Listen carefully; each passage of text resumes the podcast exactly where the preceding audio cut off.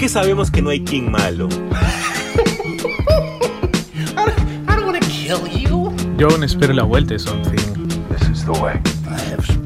Lo mejor del mundo geek en un solo lugar. Y es porque aquí nosotros nos tomamos las cosas bien en serio.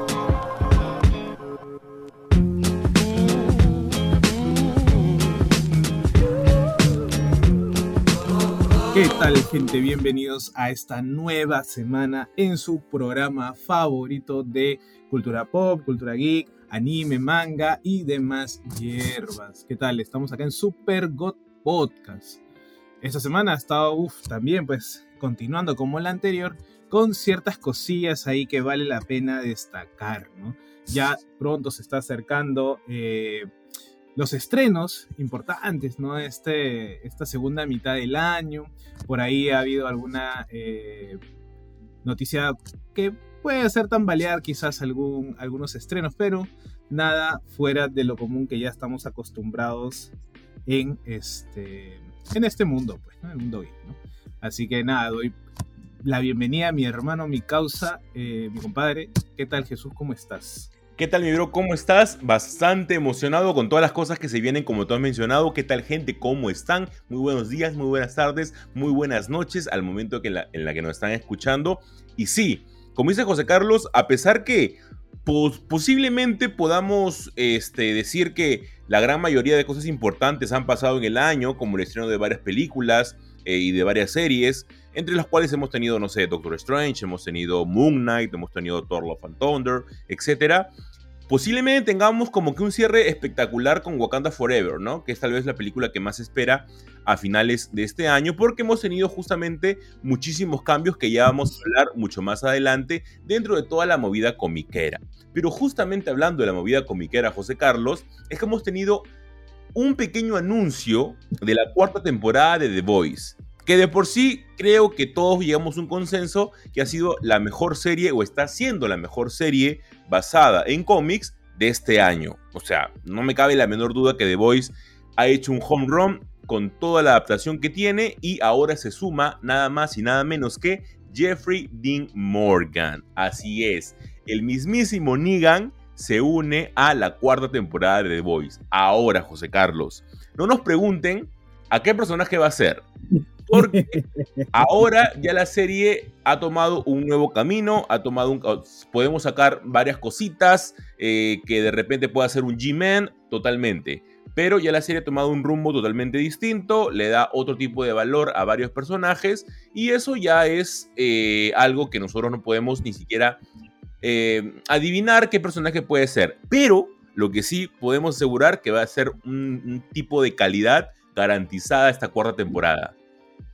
Sí, definitivamente creo que este fichaje, eh, por ahí que te, te, sorprende, ¿no? Pero dices, bueno, le va a aportar y creo que a mucha gente le, le ha gustado este fichaje, más que desatar ciertas eh, críticas o en su defecto, pues, este, insatisfacciones. Creo que estamos muy confiados en que Negan, ¿no? Y creo que también él actúa en Supernatural. Este, creo que él es el padre de los Winchester en Supernatural. Así es, claro. ¿No? Entonces, este, ahora pues, eh, que creo que debe ser uno de los, como bien dices, ¿no? De las series que mejor trata a estos nuevos personajes, o sea, lo vimos con, con este... Caporal, con, con este Soldier Boy, ¿no? La introducción y, término de su arco, ¿no? Ahora, en esta cuarta temporada, que también todavía no sabemos más o menos por dónde irá, si es que eh, van a ya salir los G-Men, ¿no? Eh, pero no importa, creo yo que Jeffrey Morgan se suma para darle mayor calidad, ¿no? Y creo que también los The Boys, los muchachos, los pibes, como quieran llamarlo, este, van adquiriendo también un, como grupo una cohesión que se nota, se siente y se disfruta, ¿no? Igual tenemos este, esta posible o prematura muerte de repente, ¿no? De, de Butcher por haber usado tanto este compuesto B, ¿no? Pero, eh, pero nada, creo que más adelante ya sabremos más o menos cómo es que eh, se va a estructurar esta cuarta temporada. Eh, quisiera que no se acabe, quisiera que le sigan inventando historias, que, que, los creadores le den más, porque hay, o sea, porque lo bacán de The Voice es que se nutre mucho de la actualidad, ¿no? Sí, exacto. por ejemplo, el conflicto de, de los ultra radicales de derecha, eh, con, primero con este, Stormfront, después ahora con eh, Homelander, ¿no? La burla de la participación de las celebridades sobre temas importantes, ¿no? También, también, o sea, creo que tienen cómo hacer actualizable la serie, ¿no? Que si bien es cierto el cómic, pues ha envejecido eh, bastante mal. Ha envejecido mal, ¿no? Ha envejecido mal. También quería, quería mira, qué, qué, bacán que esto con el tema. La vez pasada lo estaba revisando y envejecido feo, ¿no? Hay, hay, hay, varios temas que ahí tal vez deberíamos de tocar, porque también en la semana estaba viendo si es que compro Great Teacher Onizuka, el, el manga que recién, que recién ha salido en Ibrea, y hermano, qué mal ha envejecido ese manga. En serio, qué mal. O sea, horrible. Es este. violencia pura y acoso sexual horrible.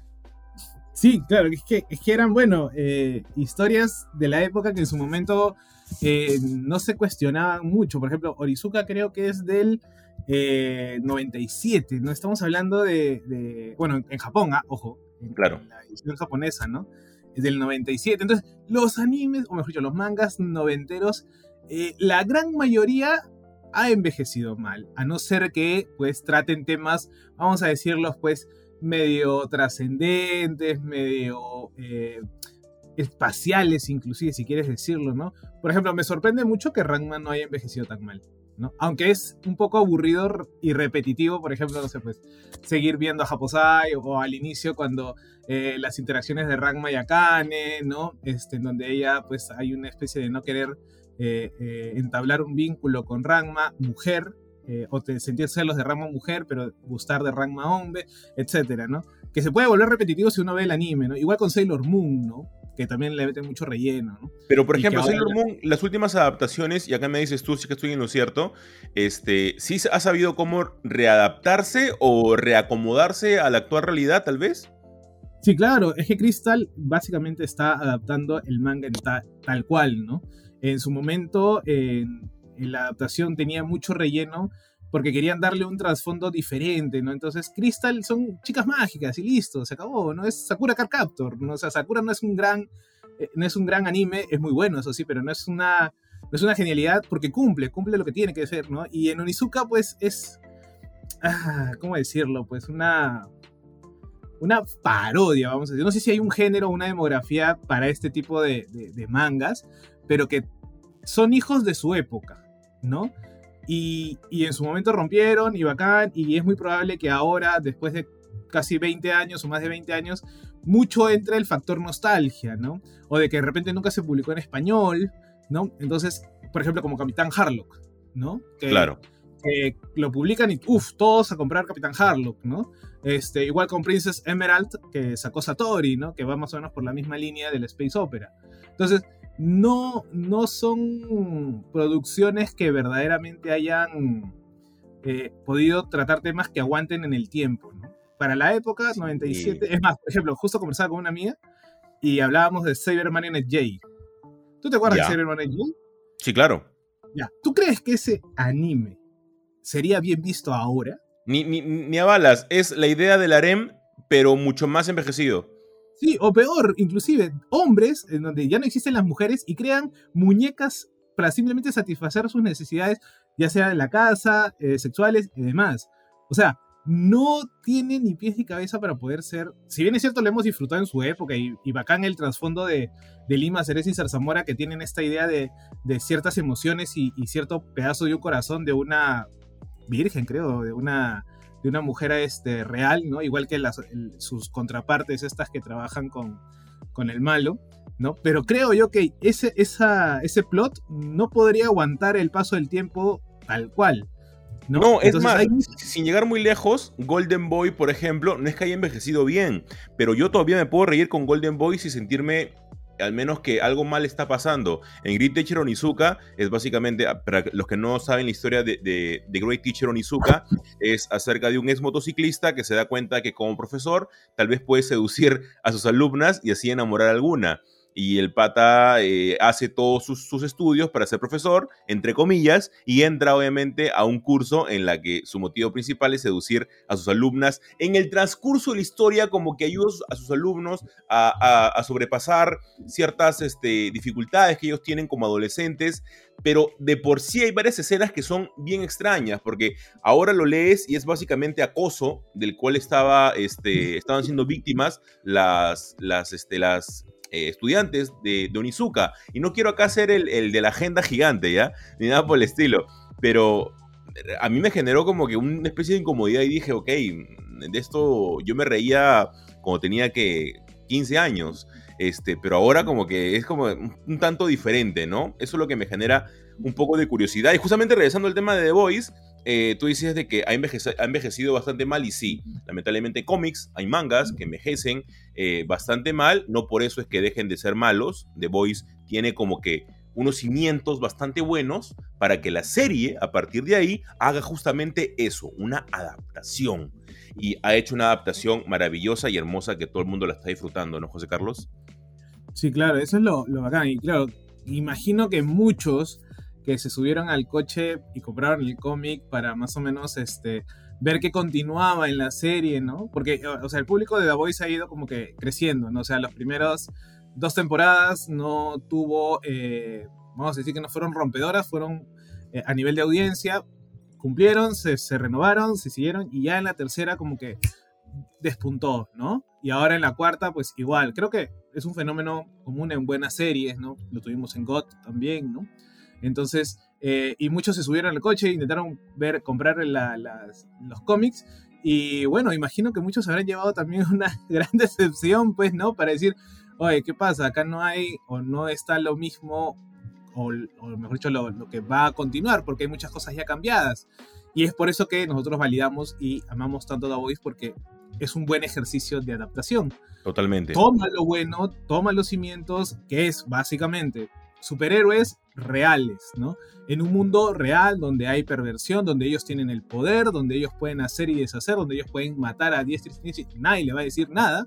Y obviamente tienes la contraparte, pues que son los muchachos, que van a, intentar hacer también un balance de poderes, ¿no? Que de por sí el cómic, es más visceral, ¿no? El cómic es como que se, basa más que todo, y sabemos porque así es este Warren Ellis, pero sabemos más o menos de qué pigojea, sabemos también los problemas que él tiene al momento de generar un tipo de estructura. Igual el cómic de The Voice a mí me parece bastante bueno, lo quiero muchísimo porque lo he disfrutado un montón cuando lo leí más de una vez y me, da gusto que agarren una buena adaptación a partir de esto. Y José Carlos, con eso pasamos a la siguiente noticia y es que han habido nuevamente retrasos en Warner. Para mí siempre que hay cambios en Warner, no sé por qué me alegra me alegra un montón. y no es que eh, no quiera ver las producciones de, de, Warner ni nada por el estilo, sino que realmente son pequeños avisos que quieren hacer las cosas bien siempre voy a decir esto. Yo no sé por qué encuentro un montón de gente quejándose y dice, ah, otra vez este, Warner malográndola, ah, la están malogrando más. No, al contrario. Ahora han entrado realmente a decir, ok, vamos a arreglar esto, vamos a ver cómo puede jugar todo de manera armoniosa y sabemos que no tenemos, como hemos repetido ya varias veces, no tenemos una base, no tenemos eh, una buena base con Superman, no tenemos una buena base con Wonder Woman y no existe una base con Batman. Entonces, a partir de ahí han habido cambios de fechas, específicamente en dos películas. En Shazam 2, eh, que pasa al 17 de marzo del 2023, o sea, recién lo vamos a tener para el próximo año, y también Aquaman 2, que pasa para diciembre del 2023, o sea, para Navidad del próximo año. Para esto ha salido a hablar también James Wan acerca de esto, sobre el retraso que, que, que genera. Ha dado un tipo de comentario bueno y malo, porque ha dicho que le genera incomodidad, obviamente como director, y me imagino que Andy Muschietti también, con todos los cambios que tiene la película de Flash y de por sí los problemas que tiene con Ezra, que también vamos a hablar en un momento acerca de eso, eh, le genera incomodidad, pero también dice de que hay que ver las cosas con mejores ojos y que espera que ese estreno en Navidad del próximo año lo ayude bastante. Me encanta eso, me encanta la actitud que tiene James Wan, porque realmente se, se nota de que quieren hacer que todo encaje, no que todo baile bailen solos como ya hemos venido viendo, ¿no? Como Suicide Squad, o mejor dicho, con eh, Suicide Squad y no de Suicide Squad, con la película de Harley Quinn, que me pareció totalmente innecesaria, y un montón de películas más que querían hacer que no venían ni al caso, José Carlos. O sea, eran cosas de que nosotros, los fans, si te, preguntaban en un focus group, ¿qué película quieres? Hubiéramos dicho una película de Doctor Fate, una película de Hawkman, una película de, de no sé, hasta una película hasta de los Teen Titans. Pero de la nada dicen, ok, hagamos una película de los gemelos fantásticos. ¿Qué? ¿Quién dice eso? Nadie en la vida. Nadie te va a pedir una película de los gemelos fantásticos. Entonces se nota que ahora ya quieren hacer las cosas bien. No sé a ti qué sensación te da, si es que es la misma que, que a mí. No, definitivamente no, hermano. No, yo creo que no me voy a preocupar porque es como que digo, bueno, está prácticamente en respiración artificial, está con, en UCI, diría yo, este, ahorita el, el DCU, eh, sí creo que tienen la idea de, querer eh, tratar de acomodar o empezar a construir a partir de lo que ya tienen, ¿no? Eh, igual es como, como cuando tienes que, bueno, vamos a decir un bote con huecos y empezar a remacharlo, pues, ¿no? Para tratar de salvar y que no te hundas, ¿no? Uno de esos, uno de esos remaches, pues, es este Black Adam, ¿no? Que creo yo que ahorita es eh, lo más importante, la, no, no voy a decir la gallina de los huevos de oro, ¿no? Pero al menos eh, un, una arista muy importante, un vértice muy importante en lo, en lo que Warner eh, a, nivel económico va a necesitar, ¿no? muy probablemente sea su mejor estreno en el año. No, sé si, no sé si acá contamos a The Batman, no sé, pero por ahí que podría despuntarle o podría jugarle eh, de igual a igual a, The Batman. Creo que es de las poquísimas producciones que no ha tenido eh, ningún retraso, es más, ningún reshot, creo, este, a diferencia de otras, ¿no? O al menos especulación de que si entra o no entra tal o cual este personaje, ¿no? Eh, entonces, eso hace que, que dé luces por lo que, se, por lo que se venga, pero también diga, pucha, si la película ya está, ¿por qué no lanzarla o por qué tener que esperar hasta el 2022? O sea, Aquaman ni siquiera es como que voy a retrasarlo un tiempito, ¿no? O sea, es literalmente casi un año, ¿no? De lo, es, un, montón.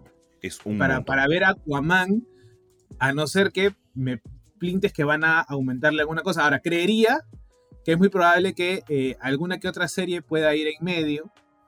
No sé si es que eso lo puede ser. También eh, yo me imagino de que quieren agregarle cosas que van a plantear justamente en este año, ¿no? Como por ejemplo, no sé, para ser esperanzador ya, el regreso de Ben Affleck, el regreso de Henry Cavill, si es que lo consiguen, eh, quieren como que introducir pequeñas cosas de ellos en las películas de Aquaman y en las películas de Shazam. Entonces, yo imagino que quieren tener como que eso seguro para decir, ok, si esto de acá va pegado a una película de, de, Batman, por ejemplo, de Batman Affleck, eh, para, no sé, febrero del 2024, tiene que tener al menos un pequeño cameo en la película de Aquaman. No sé, yo, lo veo así de repente. Sí, creo, creería que también parte para, da pie, mejor dicho, y oportunidad para, para eso, ¿no? Porque al final de cuentas, eh, Affleck ha sido nuestro mejor Batman, ¿no? O sea, no contamos Pattinson porque no es el universo, ¿no? Pero, este, Pattinson hace que, mejor dicho, Ben Affleck hace que, que, el, que el universo se siga manteniendo, ¿no? Porque inclusive creo que ya hasta Gal Gadot, después de Wonder Woman 84, como que no ha pintado mucho y no ha tenido pues esta relevancia que, quizás en un mejor manejo podría eh, haberlo tenido, ¿no? Siempre nos esperanzamos pues en Affleck, Cavill, en su momento tuvo a, a Ezra, ¿no? Bueno, antes de que cometa todos sus, sus delitos, ¿no? Este, pero ahora yo creo que eh, habrá que ver. Yo la verdad que no le tengo mucha esperanza, salvo a Black Adam. Este, sobre todo porque creo que Shazam ya estaba lista. O sea, no es de las películas que verdaderamente tengan una conexión, salvo por un cameo medio extraño y raro como el que tuvo o una escena post créditos. Creo que se defiende sola Shazam, ¿no? y no debieron pues retrasarla. Ahora, puede ser, ya para entrar un poco ya a la siguiente noticia, que estas disculpas que ha dado Ezra Miller, ¿no? Y que esperemos, esperemos que sean sinceras por y favor. que por el amor a la Speed Force, ese chico deje de hacer tanta tontería.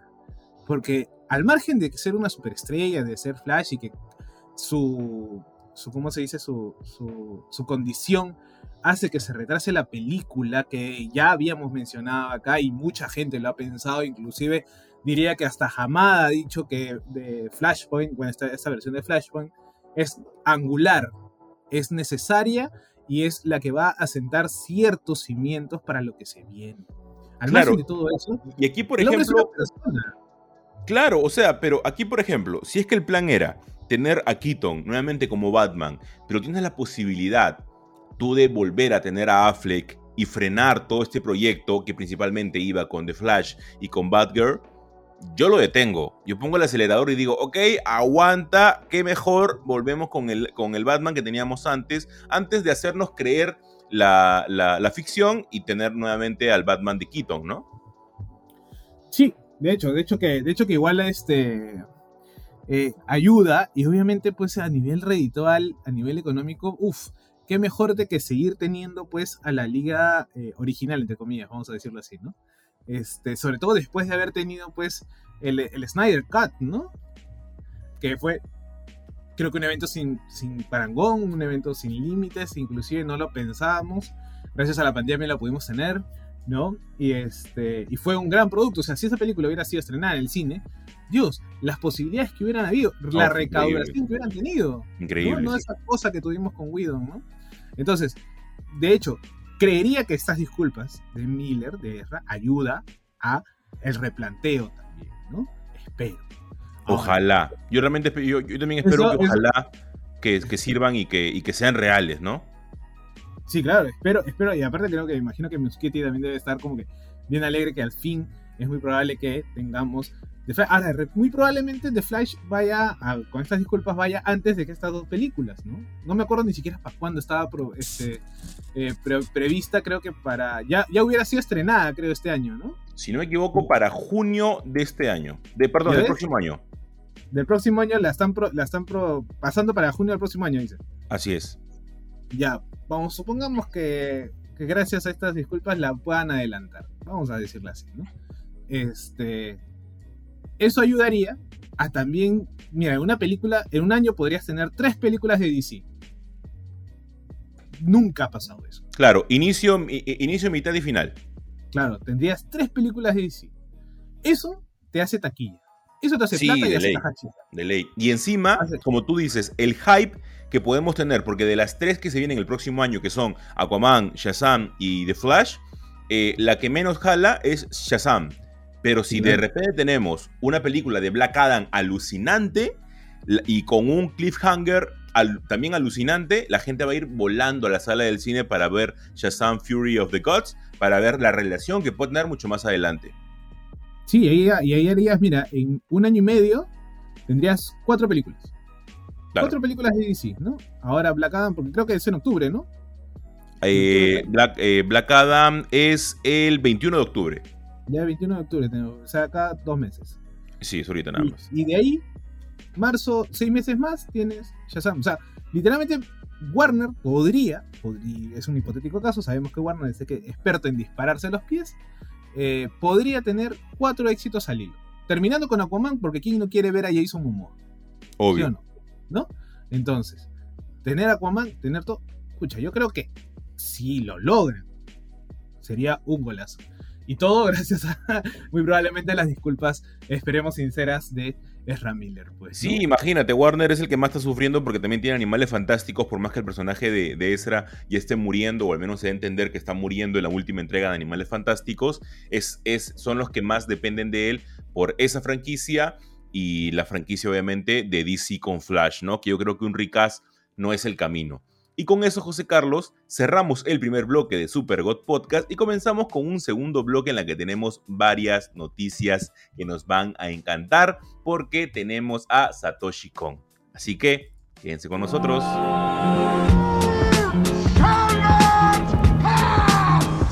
Es que sabemos que no hay King malo. Yo aún espero la vuelta de Something. is the way. I have spoken. Lo mejor del mundo geek en un solo lugar. Y es porque aquí nosotros nos tomamos las cosas bien en serio.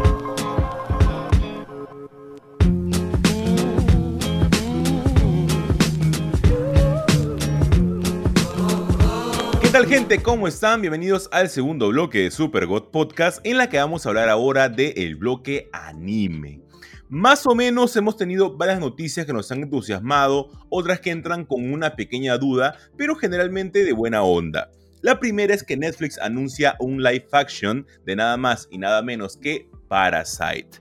El manga y anime muy pero muy bueno, tengo que aceptar, va a tener ahora una adaptación a live action, pero coreana. Esta vez va para el público coreano, obviamente también con actores y actrices Para los que no saben de qué trata Parasite, trata de un adolescente que es Shinichi, si no me equivoco, el cual sufre que eh, una noche comienzan a caer varios parásitos en la Tierra y comienzan a adentrarse a los cuerpos de las personas y apoderarse de ellas. Generalmente entran por los oídos, pero este parásito al no poder entrar por los oídos de, de Shinichi, ya que tiene auriculares, eh, entra por uno de sus brazos. Y pero Shinichi lo detiene antes de que él pueda seguir subiendo a su cerebro y ahí es donde él comienza a apoderarse únicamente de su brazo y comienza a hacer desbarajustes. Obviamente va a haber una evolución de ambos personajes, bien del parásito y bien de Shinichi, para que ambos primero puedan ver si es que esta invasión de parásitos en la Tierra es buena realmente, si el propósito vale la pena o si no, si ellos se oponen a todo lo que está sucediendo. El manga es bastante bueno. A mí me gusta bastante el anime, a pesar que la animación siento que pudo ser mejor. Pero a pesar de eso, José Carlos, siento que puede ser un gran trabajo y tal vez los die faction dentro del público coreano pueden funcionar mejor, ¿no? Sí, creo que, y lo hemos visto, bueno, aunque no, no ha resonado tanto, pero me parece que fue una interesante producción el hecho de haber hecho, por ejemplo, La Casa de Papel versión Corea, ¿no?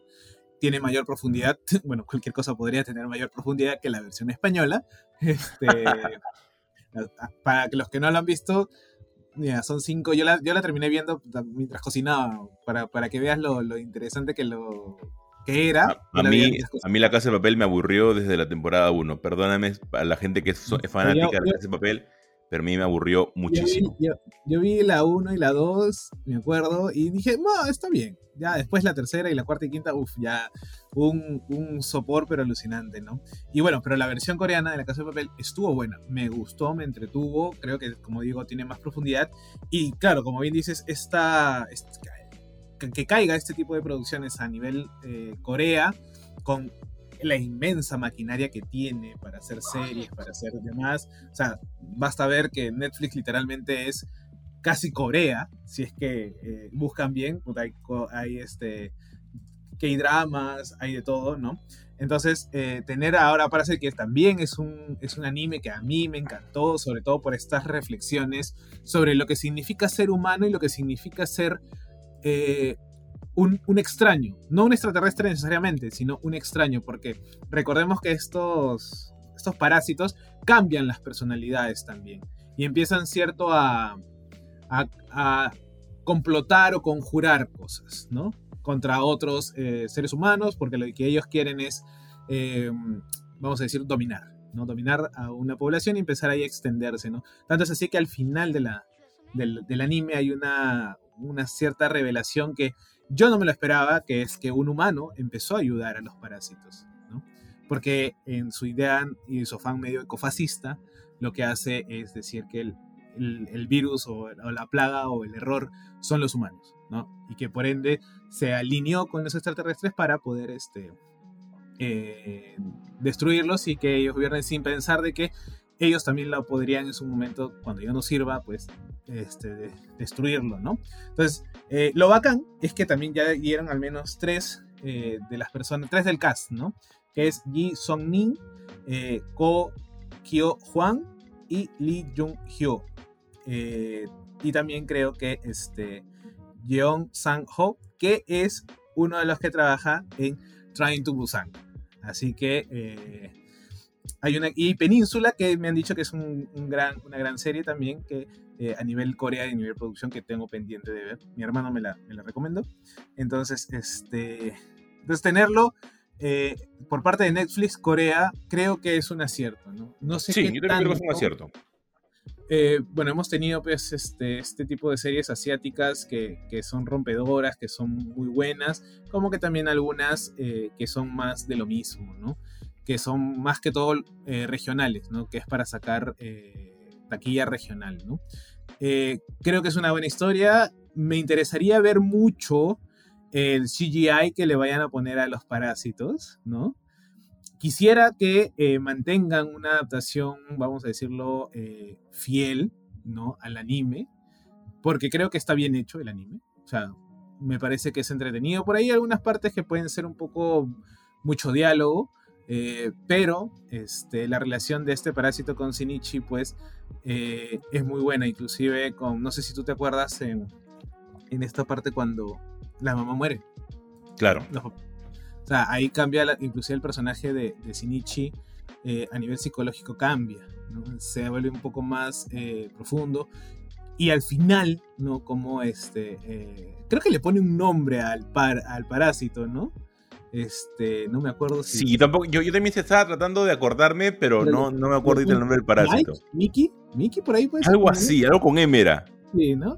Este, le pone un nombre y, y entablan una especie de, de de, de, sincronía entre ambos, tanto así que pues el, al final el parásito ayuda y salva a, a Shinichi, ¿no? Este, es más, la, la, última escena del anime, cuando ya, este, vamos a decir, se encuentran en este plano, entre comillas, que es la muerte, ¿no?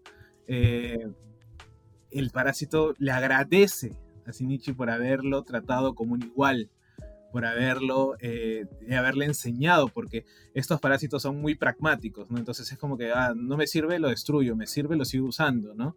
Y Shinichi le decía a, a, a Mike, a este, al parásito, eh, que no siempre es así, que no es siempre blanco y negro, y que hay mucho más profundidad, y que hay más grises. Entonces, ese tipo de relaciones simbióticas eh, en animes, pues a mí me encantan, creo que eh, funcionan bien. Y ojo, que este, que este manga es del 88, o sea, para que, ya que estábamos hablando del bloque anterior de, de, de, mangas que de repente envejecen mal, hay casos como estos que al, por el tema que, que tocan, porque trasciende, vamos a decirlo así, son bastante y hasta mejor en tiempos actuales. Yo no imagino la recepción que debe haber tenido Parasite en su momento, ¿no? En el 88, porque creo que es del 88 al 95. Este, pero creo que más aún ahora, en los, dos, los del 2010 al 2020, eh, tendría mucho más este, eh, calada para el público, ¿no? Entonces... Sí, a, a, mí, a, mí, a, mí, me encanta Parasite, justo eh, ahora que estamos hablando de la noticia, se me han venido un montón de imágenes en la cabeza, y, y, Parasite es uno de esos animes que creo que voy a volver a ver nuevamente, me encanta todo el desarrollo que tiene, eh, que tiene Shinichi, y es bastante bueno porque incluso él conoce, creo, al parásito eh, Migi, ¿no es Migi?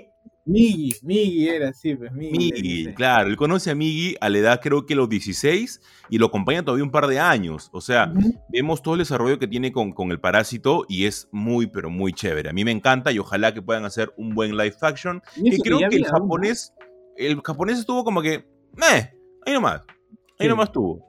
No, no, no, pasó con mucha gloria.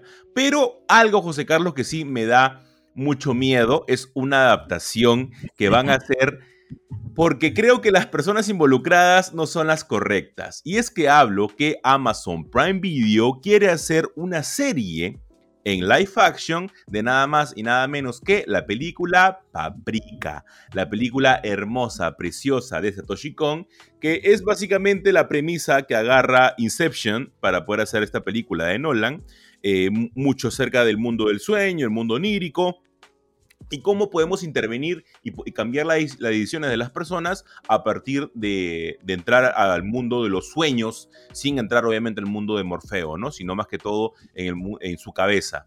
Lamentablemente, digo lamentablemente porque no le, trae un background bueno, es que Deadline asegura que Katy Van o Katy Jan, que fue la directora de Aves de Presa, estaría siendo la encargada de poder hacer todo ese proyecto. A mí me da muchísimo miedo porque a veces Presa me parece una película malísima. Pero mala, mala, mala, mala, mala. Entonces, que tenga en sus manos una historia tan buena como es la de Páprica, siento que no le puede hacer justicia, pero igual el beneficio de la duda lo tiene cualquiera y tal vez lo pueda hacer bien. Ya, ¿sabes? Tú, tú has puesto Aves de Presa, ¿sí o no? Como, como ejemplo, ¿no? Sí. Ya, pero tú sabes que ella tiene otra película muy buena que se llama Dead Pig. Dead Pig, es una ah, no, no película visto. literalmente sobre la desilusión. Ella, ella, yo la conocí de casualidad, en realidad, la conocí de casualidad, es una Dead Pig, este, es una, una muy buena película sobre la desilusión, en- que es coreana, si no me equivoco, sí, creo que sí.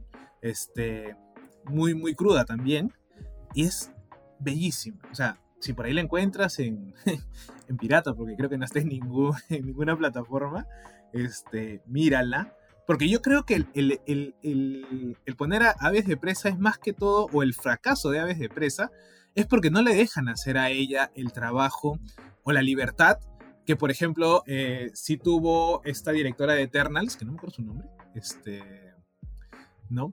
Ella sí tuvo la, la- la- la libertad de poder expresar y experimentar con Eternals lo que quería, ¿no? Inclusive antes de haber ganado el Oscar, porque ella, es- ella gana el Oscar por Nomadland, ¿no? Claro. Entonces, creo que en el caso de Aves de Presa es por el- el- la productora, ¿no? Porque tenías, porque literalmente Aves de Presa es una película para, para vender a Harley Quinn, más que las Aves de Presa son como que eh, extras, ¿no? Extras secundonas, pero nada más, ¿no?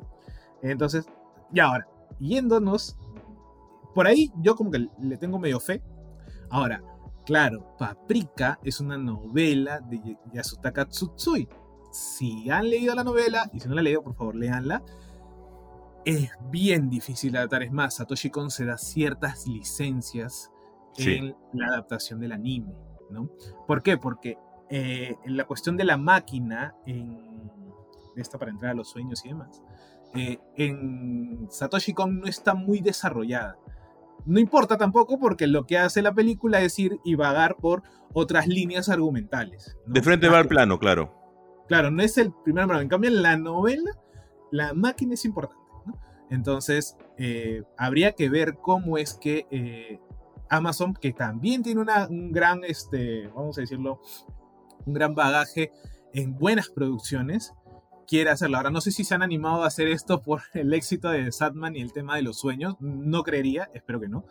Este, pero eh, es bien difícil. O sea, bien difícil. Si ya era difícil llevarlo al anime, ¿no? Que hasta cierto punto el, el dibujo te aguanta todo. Es más, a esta escena eh, brutal del, del, ¿cómo se llama? Del, del Parade, este, este desfile, ¿tú te acuerdas? ¿No? Eh, en donde hay este, celulares, refrigeradoras, este, hay como un pasacalle y un corso bien, bien bonito y bien alucinante también. Eh, no creería que se pueda replicar muy bien que digamos, ¿no? Creo que esperaría que no pase lo que pasó con Ghost in the Shell, ¿no? Eh, de esta versión americana, ¿no? Pero sabemos que América siempre va a llevar pues su, su agua para su molino, ¿no? Tal vez va- lo que podría resultar mejor es que va a ser serie, ¿no? ¿Va a ser serie? Sí, aparentemente lo que dicen las noticias y lo que dijo Deadline es que posiblemente pueda ser serie. Ah, yo pensé que iba a ser película. Bueno, si Sí. serie, tiene mayor, tiene mayor, tendría mayor eh, probabilidad de, de- de hacerlo bien. Eh, yo le daría seis capítulos, no más. Seis capítulos de una hora para poder explicar bien. Ahí, Y- por ejemplo, sí podría Ah. meter cosas de la novela. Claro, y cerrada. O sea, una sola temporada y listo, se acabó. No más. Claro. Nada, nada que porque resultó bien, no, no, no. Este. Porque sí. Chapar las novelas de, de Yasutaka Tsutsui o sus cuentos, recomiendo una que es este. Lo que la criada vio, que son ocho cuentos eh, medio psíquicos. Este, son muy buenos también. Eh, y Estoy desnudo, también son, es un libro de cuentos. Eh, es bien difícil adaptarlo. Es más, creo que ni siquiera en Oriente se han animado a adaptar, bueno, salvo Paprika, ¿no? Este. Y todavía, o sea, creo que el éxito de Paprika es porque es Satoshi Kon. O sea, no es necesariamente porque sea eh, la novela. La historia. ya- la historia con la que te asegura, ¿no? Sino es que es Satoshi Kon quien te asegura el, éxito, ¿no? Y acá, bueno, Jesús y yo amamos, creo, a Satoshi Kon, ¿no? Así que no es este. no es novedad ni es este, sorpresa de que estemos muy emocionados también por ver lo que, lo que van a hacer, ¿no? Yo creería que, eh, es más, creo que va a actuar esta chica, eh, o va a estar de productora también, eh, Masioka, que estuvo en Dead Note. Ya eso sí me puede preocupar, ¿ya? ya ves, hay más preocupación que, que, dejarla al aire y decir, pero, ok, confío en ella. Pero son productores, porque son los que ponen plata, ¿no? Hasta cierto punto Sí, ven cómo se arma. Ciertas restricciones, ciertas restricciones, vamos a decirlo así. ¿no? Pero todo va a depender, digo yo, que a Katy Yang le dan este, ciertas libertades. Si le dan la libertad, creería que esta serie podría resultar. Y obviamente Amazon tiene la plata, o sea, Jeff Bezos debe ser uno de los hombres más ricos, eh, si es que no el más rico en el mundo después de Elon Musk, eh, para poder hacerla y pagar y gastar y no escatimar en gastos para una eh, película, ¿no? yo la verdad, más bien ya me entró ganas de volver a ver Paprika. sí, a mí también, a mí también. Justo hoy te lo estaba pensando y digo, de repente como mañana tengo feriado porque tengo puente hasta el día miércoles, este, me, veo ahorita en la nochecita Paprika para ver ahí, calentar motores. Me encanta, esa película me encanta. Siempre esas películas junto con Perfect Blue, siento que, que marcaron para mí una etapa en madurez al ver anime, en el momento en que las vi. Porque hasta ese momento yo pensaba que el anime era como que mucho más infantil, ¿no? En el momento en la que estaba viéndolas. y, vi estas dos películas casi seguidas y dije, wow, o sea, existe un desarrollo terrible eh, que se puede tener con el anime y que se pueden contar un millón de historias, ¿no? De ley, el Jesús eh, ahorita eh, adolescente de estar muy feliz de lo que estoy diciendo. Y José Carlos, con eso pasamos a la tercera noticia de este bloque, y es que hemos tenido el tráiler de Record of Ragnarok o también conocido como Shumatsu no Valkyrie, que es como me gusta más a mí llamarlo. Esta, este anime que ha salido por Netflix y que fue de mucho éxito, que también tuvo mucha controversia más que todo por el trabajo que se había hecho, ya que se habían eh, adelantado mucho los tiempos para que los animadores puedan hacer el anime y puedan entregarlo mucho más rápido. Y obviamente salieron ellos a decir que no era su trabajo al 100%, que pudieron haberlo hecho mejor con un poquito más de tiempo. Y ahora se nota en el tráiler que nos han dado de la segunda temporada. En el tráiler vemos ya el desarrollo de la pelea entre Hércules y Jack el Destripador. Para los que no saben de qué trata este anime, trata de que los dioses de todas las religiones habidos y por haber se han juntado y deciden ya eliminar a la humanidad eh, de una vez por todas. Y una de las valquirias dice, ok, ¿saben qué? Los humanos tienen derecho a poder defenderse. Así que llaman a los humanos, no necesariamente más poderosos, sino que, que pueden batirse en contra de los dioses y pueden ganar. Entre ellos está Adam, Jack el Destripador. Eh, ahora hemos tenido eh, y estamos teniendo en el manga a Nikola Tesla, lo cual me parece increíble porque se va a pelear con Belcebú y va a ser una fecha increíble, y lo digo desde ya, y esperemos obviamente que gane. Eh, y ahora vamos a tener en el anime la pelea de Hércules versus Jack el Destripador, y nada más con el, con el trailer José Carlos se ve alucinante. Sí, definitivamente, como bien dices, eh, se nota la diferencia. Hay un. Ahora, puede ser que le hayan encontrado el truco también, porque creería que, el tema de las batallas y, demás es un truco para animar, porque son bastante rápidas, ¿no? Entonces, para que no canse la vista y no tenga eh, forma de, aburrir o de que se note la falta de, producción, hay que tener pues cierta cierta maña, ¿no? Entonces, este, acá en este, en este super, eh, en este esperado tráiler ya de la segunda temporada, que va a llegar para el 2023 todavía, eh, pero ya han asegurado pues los seiyus, ¿no? Este, inclusive han mostrado algunos ah, eh, artes, ¿no? Como por ejemplo el de Hércules o el de Jack el Destripador, este, y demás, hace este, que sea bastante esperada y con buen hype, ¿no? yo no sé, porque yo no leí el manga, ¿Qué es, ¿Qué es lo que tocaría aparte de esta batalla de eh, Jack el Destripador con, este, con Hércules, creo, ¿no?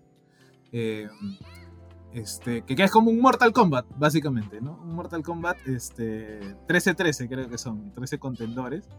Y, y, yo, no, yo no sé, este, tú ahí podrías eh, ampliar un poco más, qué es lo que vendría o lo que se esperaría en esta, en esta segunda temporada, pues, ¿no?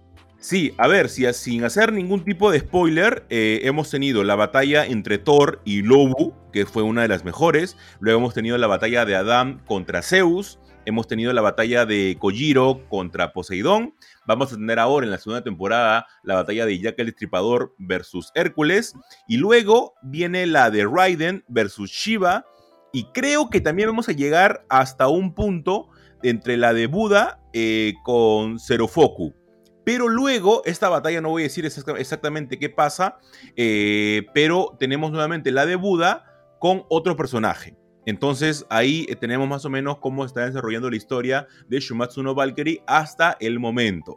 Eh, a mí me parece un manga muy bueno, es, es como que acción pura. No es que tenga un nivel de profundidad espectacular y digas, ah, esto me encanta, no, un mensaje, no. Son batallas con personajes históricos, con dioses y ya está. Eso es lo que me gusta de Shumatsu no Valkyrie. Sí, es, bueno, es básico, no es para entretenerse, no es para divertirse, es para animarse. Es como, como esta, bueno, no sé si han visto a Kengan Ashura, igual, o sea, el, trasfondo se da en, los diálogos entre los contendores, ¿no? Porque básicamente te van a contar cosas dentro de esa, de esa contienda, ¿no?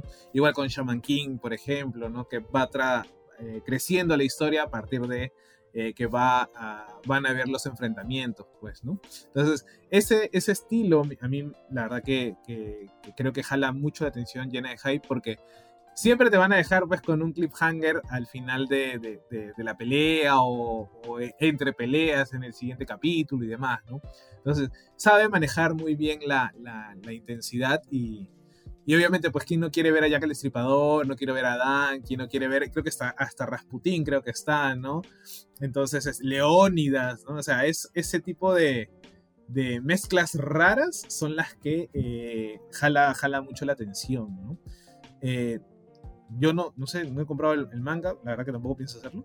Este, yo, yo, yo, siempre he dicho, una de mis reglas es, manga que tienen más de 10 tomos no lo voy a comprar, salvo el Shaman King porque Shaman King es uno de mis, de mis, de mis, de mis animes, mangas pues, favoritos, pues, ¿no? Pero de ahí... Ah, yo sí me he un floro con, con varios últimamente, ¿eh? Por ejemplo, ahorita me he comprado todo Innocent, o mejor dicho, me han regalado todo Innocent y me, me parece espectacular. O sea, son ahí 9 y 12 tomos espectaculares cada uno y lo estoy gozando de una manera increíble. Muy pronto tenemos que hablar de Innocent porque justo es acerca de, de la Revolución Francesa y del grupo de los que cortaban cabezas.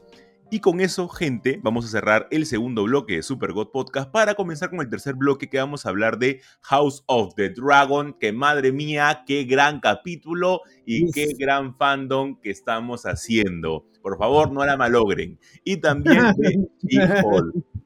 Así que con eso regresamos en el tercer bloque.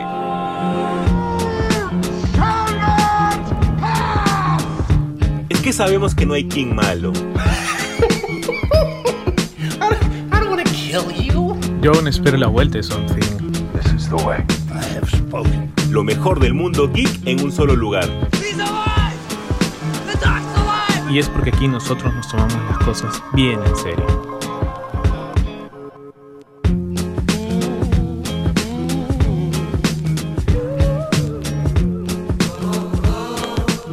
¿Qué tal gente? Bienvenidos ya a este último bloque, ya se nos acaba el programa, esperemos que hayan disfrutado tanto como nosotros de este programa. Siempre, cada semana, este espacio es nuestra catarsis que nos permite pues iniciar con, terminar el domingo y empezar el lunes con harta fuerza. Ustedes lo van a empezar con a todo hype o de repente lo van a terminar después de un día de trabajo, este, a todo hype también, ¿no? Llegamos al segundo capítulo de She-Hulk creería que en ascenso, es una serie que va en ascenso, es más, se ha reportado que es, ha sido uno de los mejores estrenos de lo que va del año, ganándole a Miss Marvel, ¿no? Eh, para Marvel, ¿no? Al menos. Eh, y acá pues ya entramos de, de, lleno, recordemos que pues Jennifer Walters se muestra como She-Hulk eh, en este juzgado frente a Titania y que no es la Titania de los X-Men, ojo. Eh, ojo, ojo, ojo, porque Titania, justo también un amigo me preguntó eso. Titania se le puso en español. Ella es Rogue. Rogue, claro, claro. Eh, pero qué buen nombre en español, ¿eh? la verdad. Sí, muy bueno. Este, se presenta y bueno, pues empieza junto con eso, es más, hace un, un, un repaso. Y bueno, Jennifer es despedida, ¿no? Entra en una crisis de buscar trabajo, porque ahora ya nadie, la quiere eh, contratar, pues porque también es She-Hulk, ¿no? Entonces entra. Eh, creía yo que ahí debió ir un poco más de esta crisis de. Eh, ¿Y ahora qué hago? ¿No? soy una superheroína, o soy una persona que se transforma, soy una Hulk, y a la vez quiero mi vida como abogada, pero nadie me quiere contratar. Creería yo que ahí hubiera ido un poco más este, este dilema. Se, tuvo, sí, porque se veía pues ella media de, de, deprimida buscando trabajos que siempre la rechazaban, ¿no? Más se ve en la computadora que está haciendo cualquier cosa menos este, eh, buscar trabajo, ¿no? Porque sabe que muy probablemente la, eh, no la acepten, ¿no? Pero en ese momento, ¿qué vimos, José Carlos? Vimos este ah, vimos esta pantallita, eh, en la pantalla vimos esto como que se hace, se hace canon 1, Wolverine, se hace canon dentro de la serie, este, ¿cómo se llama? El, se reconfirma Eternals, se reconfirma. No, se reconfirma Eternals, pero también además está este chico, eh, ¿cómo se llama el nombre de este Eterno? Ya no me acuerdo. ¿Cuál de todos? No, ni siquiera es Eterno. El, el, el, la película, pues el que terminan congelando, este, e, ellos son, ellos no son los Eternals. ¿Cómo se llama esa raza? Ah, este, ah, que me fue ahorita el nombre. Y te lo iba a decir ahorita, los... Eh, los desviantes, son los otros, no me acuerdo. Sí, ah, ¿por, ¿por, qué nos pasa eso? Justamente hablamos todo el día de eso y nos pasa justo en el podcast. No entiendo. Bueno, pero al fin, ya saben de lo que estamos hablando, ¿no? De ese coso este, que se congeló, ¿no? Y que es tremendo, tremendo monumento ahí en, de que se ve desde el espacio, ¿no? Bueno, se hace can. Se hace, y obviamente lo que hace es sumar a la serie, porque siempre está esta pregunta de ¿qué pasó? ¿Por qué nadie habla de tal cosa? Es más, por ahí estaba leyendo que. Los celestiales, madre mía. Los celestiales, ¿ve? un nombre tan fácil que se nos fue. Porque siempre hay esta de, ¿y por qué no mencionan? ¿Y por qué no sale? ¿Y qué pasó mientras estaban, no sé, pues el blip? Tanto es así que creo que en Twitter vi que le estaban reclamando a She-Hulk de por qué no hablan del blip. O sea, está bien, aún queremos saber las cosas que, pasaron durante el blip y todo, ¿no? Pero tampoco es que sea una obligación del guion. O sea, cada serie es independiente y claro, dependiendo si es conveniente o coherente, te van a mencionar cosas, te van a decir, bueno, por ejemplo, en WandaVision, claro, Mónica Rambeau, su madre, ¿no? Tiene una conexión directa. Este, en Loki también. Entonces, ese tipo de, este, de argumentos o de críticas ya pues hasta un momento ya aburren, ya quieren que todo se toque y cuando lo tocan es muy probable que ni siquiera les guste cómo lo van a tocar, ¿no? Sí, este, exacto. Hay muchas cosas, hay, muy, hay, muchas cosas muy extrañas ahí, pero creo que están bien elaboradas. Por ejemplo, con el hecho, con el hecho de que tengamos un, pequeño avistamiento acerca de, Wolverine, que se habla de un hombre con garras en un bar en la cual ha tenido un, un este, una pelea, básicamente.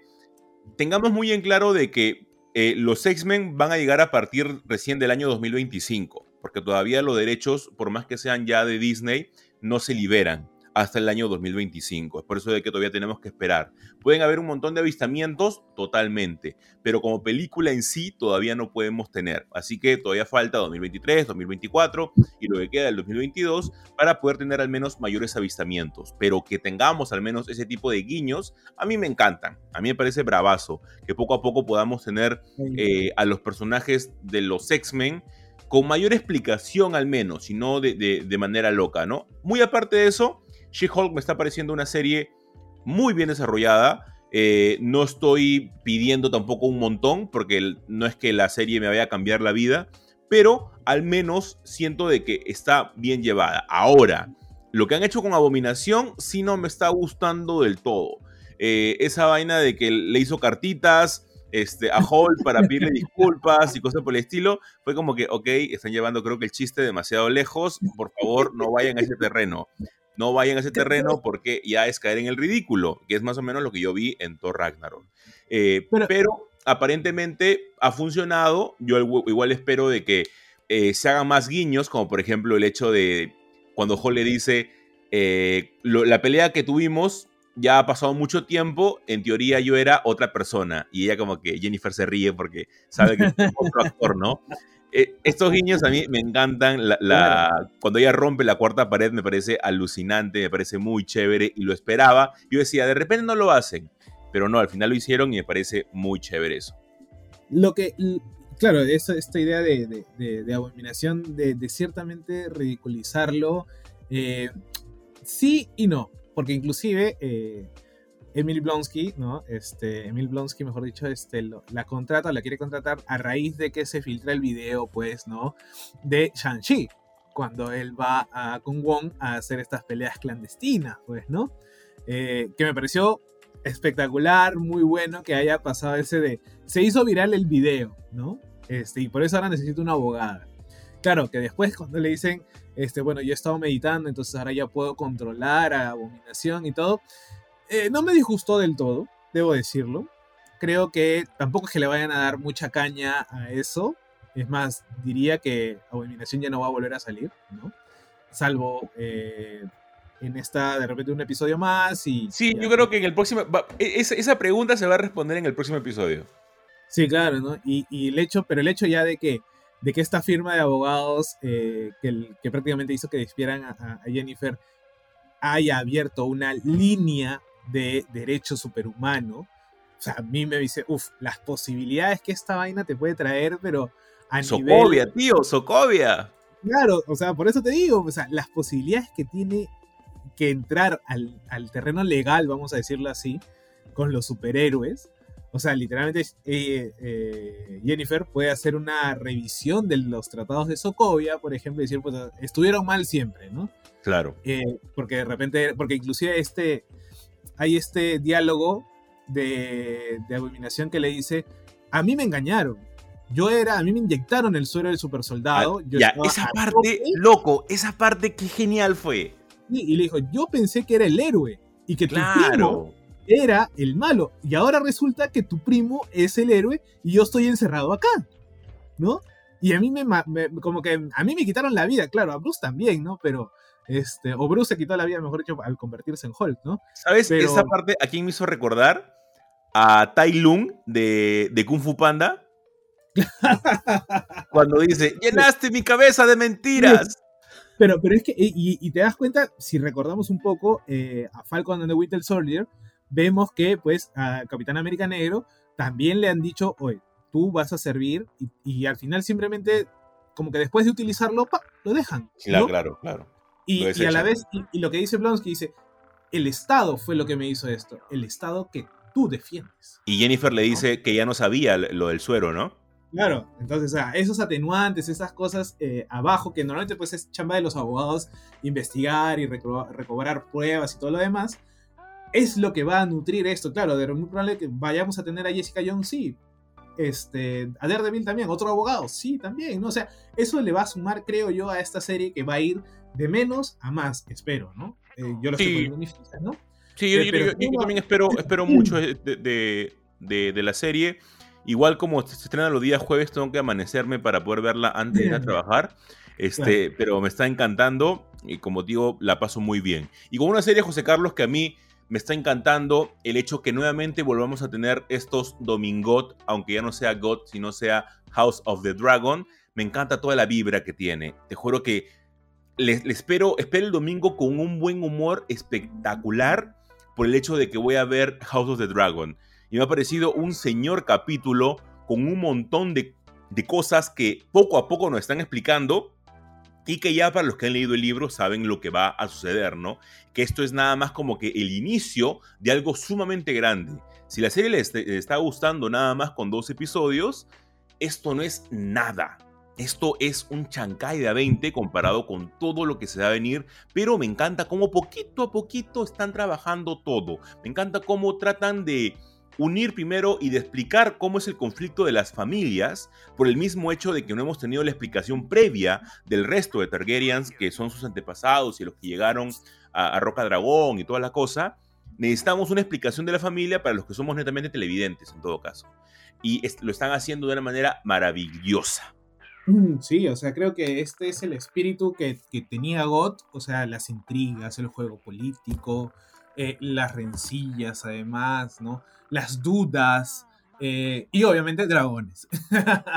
este, porque claro, en esta dejamos un poco eh, el capítulo anterior con el, reconocimiento de, de este, como digna heredera, ¿no? Y acá empezamos el, el, el, capítulo, pues ella sirviendo las copas, porque ella es la copera que le llaman, porque eh, recordemos que Arya también tuvo esa chamba en su momento con este Tywin, para que se nutra un poco de las conversaciones de los grandes señores, ¿no?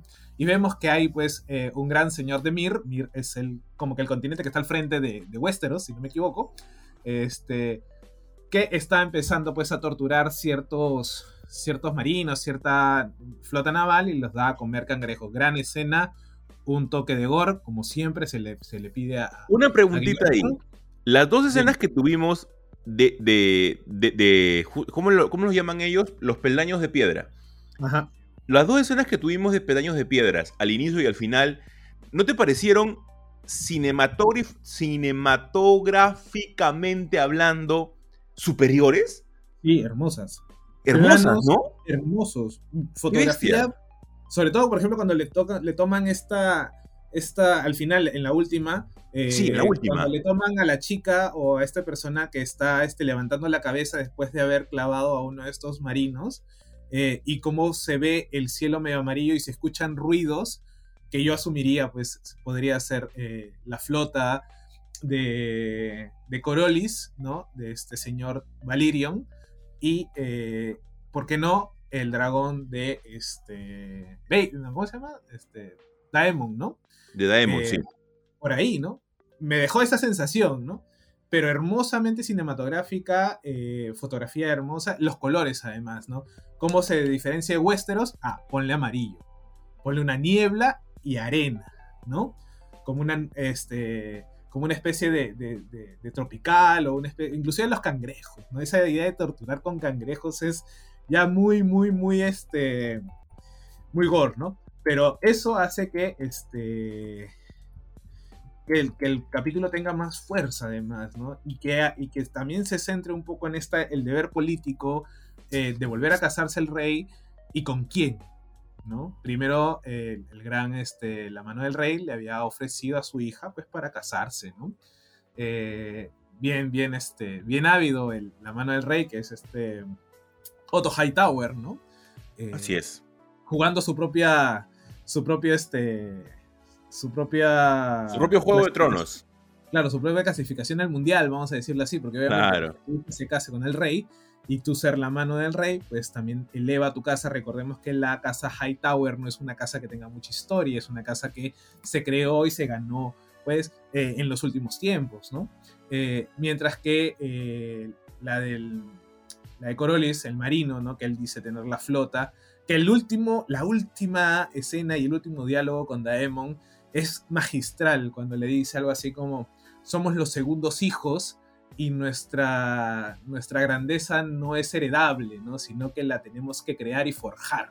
Sí, me pareció bravazo. Ese, ese nivel de... También la respuesta de Daemon en el momento en que le dice, las cosas, yo puedo hablar mal de mi hermano, pero tú no. Claro, como decía, aguanta, ¿no? Claro es tu rey. Límites, joven Wayne, como le diría, ¿no? Como diría Sí, claro. Este, y mucho de eso nosotros lo vimos reflejado en la escena de los dragones, en la escena de este encuentro en, la que Rainira le, le, pide que regrese el dragón, eh, perdón, el, huevo de dragón, y fue una escena maravillosa. Uy, yo pensé que se iban a echar los dragones.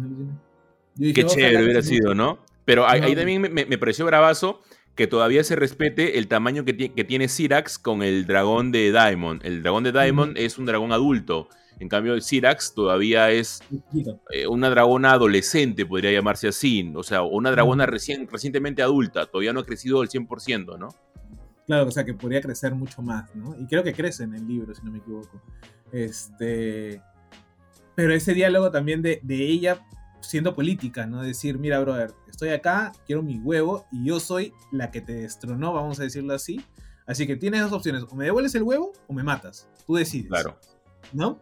Y al final, pues, este Daemon eh, sucumbe y entrega el huevo, ¿no? Creo que, y, obviamente, pues, Otto Hightower la mira con un recelo diciendo, esta niña pudo hacer lo que yo no hice, ¿no? Siendo la Sí, esta parte es genial, o sea, me, me está pareciendo los diálogos bravazos, eh, son diálogos que yo he leído en los libros y me parece que lo están llevando como que a otro nivel mucho mejor explicado. Como digo, dale.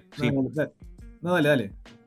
Ah, entonces te decía que como el libro corre, porque hay más historia, acá están tomando su tiempo como para explicar bien cada uno el desarrollo de los, personajes. Claro, definitivamente. Y encima, este, el hecho de, de, darte, o sea, se ve un poco también esta de no querer, este, de no creer en nadie, tanto así que la prima, pues, no, la reina que nunca fue, eh, ofrece a la hija, políticamente hablando, para unir casas. La hija tiene 12 años. O sea, es, madre, Es, como que, bro, o sea, literalmente, ¿cómo eran, no? Por cumplir una norma que es la de el rey tiene que tener una reina, le das a tu hija de 12 años. Tanto así que le, que le, que le pregunta el rey, ¿qué te dijo tu madre? Que no me acueste contigo hasta los 14, ¿no? O sea, eso es muy fuerte, o sea. Pero tiene sentido político porque unías a las dos este, familias Valirio. Y ahí te das cuenta, para los que no conocen un poco o que de repente no han leído el libro, no es que ellos sean, o sea, Carolis y su prima, que es la prima de, del rey, eh, no es que ellos sean necesariamente Targaryen, ellos son Valirios. Son Valirios, de, la, raza Valiria, ¿no? De estar de Dragonstone y todo eso, ¿no? Pero no, este, pero no son necesariamente Targaryen, es como unos primos lejanos de los Targaryen, pues, ¿no? Y tanto así que le dice, pues, las dos familias más fuertes, eh, Valirias, uniéndose, darían un gran poder, ¿no? Tener a los dragones, porque ellos dicen, no, nosotros no tenemos dragones, nosotros tenemos el, mar, las flotas, ¿no? Que también, que también es muy importante y también lo hemos visto eso con los Greyjoy este, explicado en Ace of Thrones, ¿no? De la importancia marítima que tienes para ese tipo de historias. En sí, me está encantando todo lo que estamos teniendo. Espero domingo tras domingo para poder ver más. Ojalá podamos hacer algo para el final de temporada. Vamos a hacer una fiesta Games of Thrones o canción de Hielo y Fuego para poder cerrarla de la mejor manera posible. Y con eso, gente, cerramos el tercer y último bloque de Super God Podcast. Esperando que les haya gustado y que tengan una gran semana. Nos escuchamos, gente. Chau, chau. Adiós, gente. Chau, chau. Cuídense.